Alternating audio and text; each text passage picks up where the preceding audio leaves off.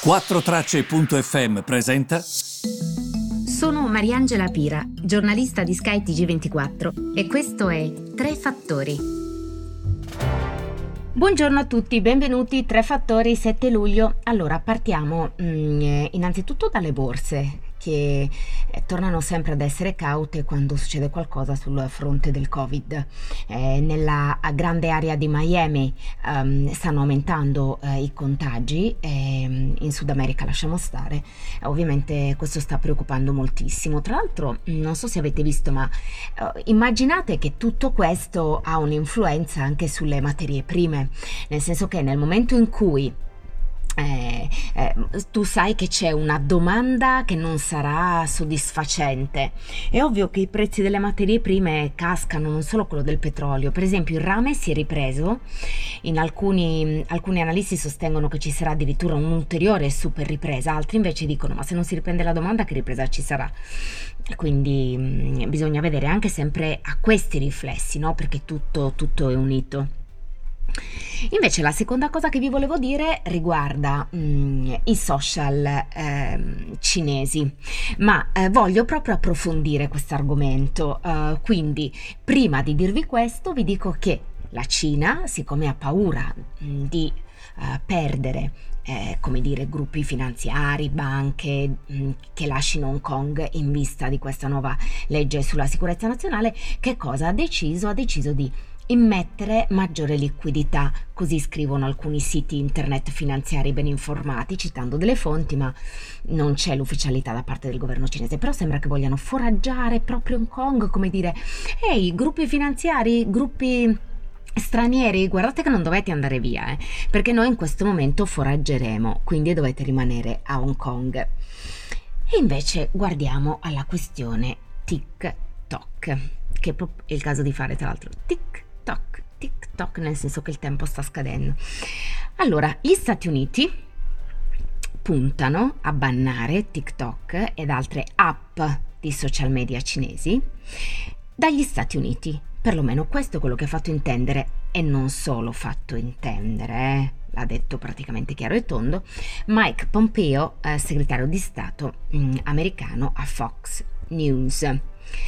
I suoi commenti ovviamente arrivano mentre le tensioni tra Cina e Stati Uniti crescono e mentre eh, continua a crescere lo scrutinio relativo alla tecnologia cinese, a gruppi come TikTok e ad altre app cinesi.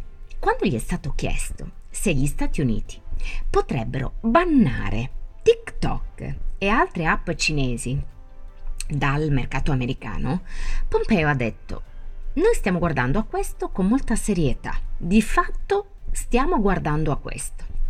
Quindi mm, ci stanno pensando, ci stanno riflettendo.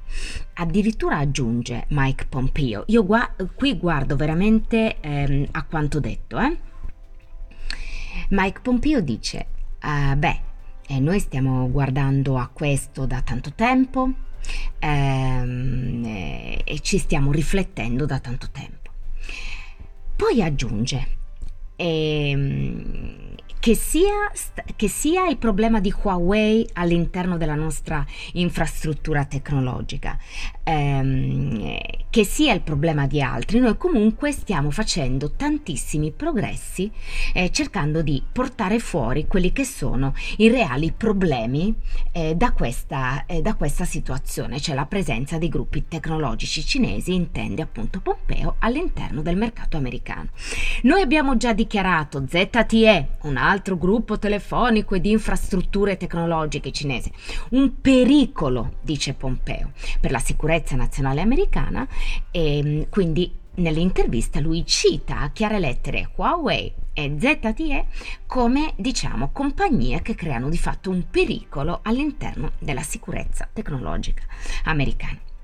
E poi dice con mh, mm, rispetto alle app cinesi e a, al fatto che le persone le scarichino, stiamo guardando anche questo e credetemi, risolveremo anche questo. Allora, TikTok non ha commentato rispetto alle frasi di Pompeo, però quando a Pompeo hanno detto perché scusi, c'è un problema se noi scarichiamo un'app di TikTok? Sapete cosa ha risposto? Ha risposto, se volete che i vostri dati vadano al governo cinese, al, e lui ha usato le parole, al Partito Comunista Cinese, problemi non ce ne saranno. Se invece ehm, vi va quindi, come dire, sappiate che se le scaricate vanno al Partito Comunista Cinese. Allora, qui c'è da aprire una grande parentesi, che io renderò molto breve. Ovvero, ma TikTok davvero dà i suoi dati al governo cinese?